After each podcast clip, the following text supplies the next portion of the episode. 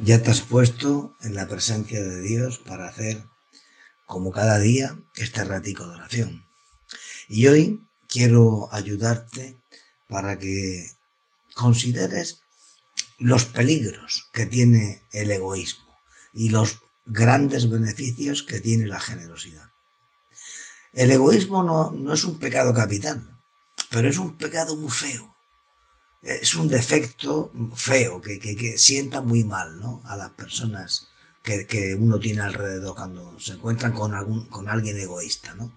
Da un poco de repugnancia el egoísmo. Sienta peor a veces que te digan que eres un egoísta que, que te digan que eres un soberbio. ¿no? Parece que tiene, digamos, peor prensa, ¿no? muy mala prensa.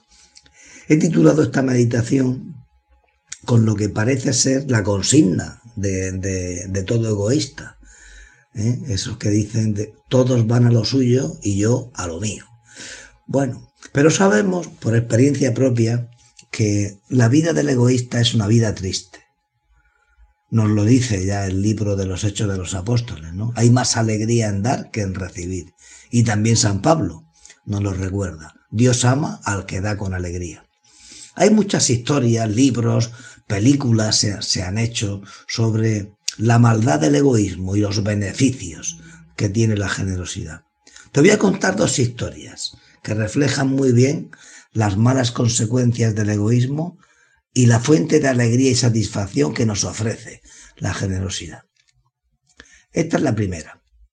Había un rey que deseaba edificar un gran palacio y encargó a uno de sus hijos la construcción le entregó el dinero, una suma de dinero necesaria, y el hijo, podríamos pensar que era un vivales, un poco cuco, ¿no? El hijo pensó, construiré el palacio con malos materiales y, el dinero, así me gastaré menos dinero y podré quedarme yo con, con el resto, ¿no?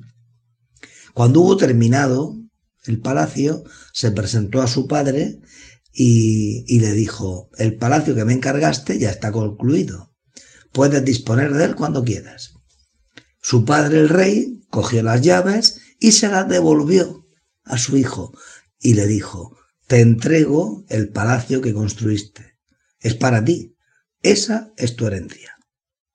Bueno, y luego otra historia que digamos que es positiva, ¿no? Los beneficios que tiene la generosidad. Esta es la siguiente historia. Una noche tormentosa, hace muchos años, un hombre mayor y su esposa entraron en un pequeño hotel de Filadelfia, Estados Unidos, intentando resguardarse porque había una lluvia muy intensa en la calle y entonces pues entraron y, se acercaron al mostrador y preguntaron al señor que estaba allí, ¿puede darnos una habitación? Y el empleado, un hombre atento, con una cálida sonrisa, les dijo, miren ustedes, hay tres congresos simultáneos ahora mismo aquí en Filadelfia y todas las habitaciones de los hoteles están ocupadas. El matrimonio pues puso cara de mucho, mucha preocupación, cara de angustia, ¿no? Porque era muy difícil que a esa hora y con ese tiempo tan horroroso pudieran conseguir dónde pasar la noche. Pero el empleado les dijo, miren, no puedo despedirles con esta lluvia. Si ustedes aceptan la incomodidad, puedo ofrecerles mi propia habitación. Yo me arreglaré en un sillón de la oficina. El matrimonio lo rechazó, pero el empleado insistió de buena gana y finalmente terminaron ocupando su habitación. A la mañana siguiente, mientras pagaban la factura, el hombre mayor le dijo eh, usted es el tipo de gerente que yo tendría en mi propio hotel. Quizás algún día construya un hotel para devolverle el favor que nos ha hecho esta noche. El conserje tomó la frase como un bonito cumplido y se despidieron amistosamente. Pero al cabo de, dos años, el conserje recibe una carta de ese hombre en la que incluía un pasaje de ida y vuelta a Nueva York con la petición expresa de que los visitase. Con cierta curiosidad el conserje no desaprovechó esta oportunidad de, visitar gratis la ciudad de Nueva York y fue a la cita. En esta ocasión, el hombre mayor le llevó a la esquina de la Quinta Avenida y la calle 34 y señaló con el dedo un imponente edificio de piedra rojiza y le dijo, he construido ese hotel para usted. El conserje lo miró aturdido y le dijo, es una broma, ¿verdad? Puedo asegurarle que no, le contestó con una sonrisa cómplice el hombre mayor. Y así fue como William Waldorf Astor construyó el Waldorf Astoria original y contrató a su primer gerente, de nombre George C. Bolt, el conserje de la noche lluviosa.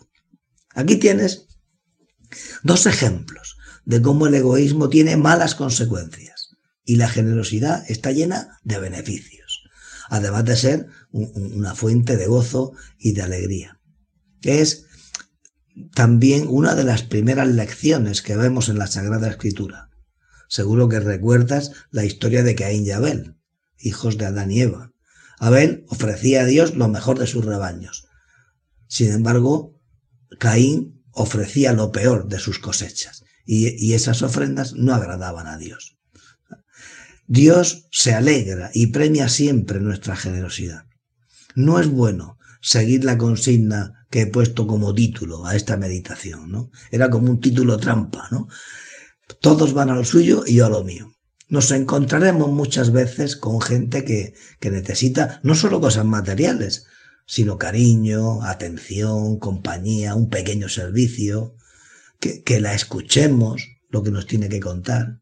Vamos a aprender, como siempre lo hacemos, ¿no? De nuestra madre. Cómo ella hemos, lo hemos leído ahora estos días, lo hemos oído en las misas de estos días, ¿no? Cómo acude a su prima Isabel al enterarse de que eh, está también embarazada y ya es una mujer muy mayor. Cómo acude y permanece con ella unos meses ayudándola. Y recuerda, ¿eh? recuerda que Dios, ¿eh? lo que nos ha dicho San Pablo, ¿no? Que Dios ama al que da con alegría. Así sea.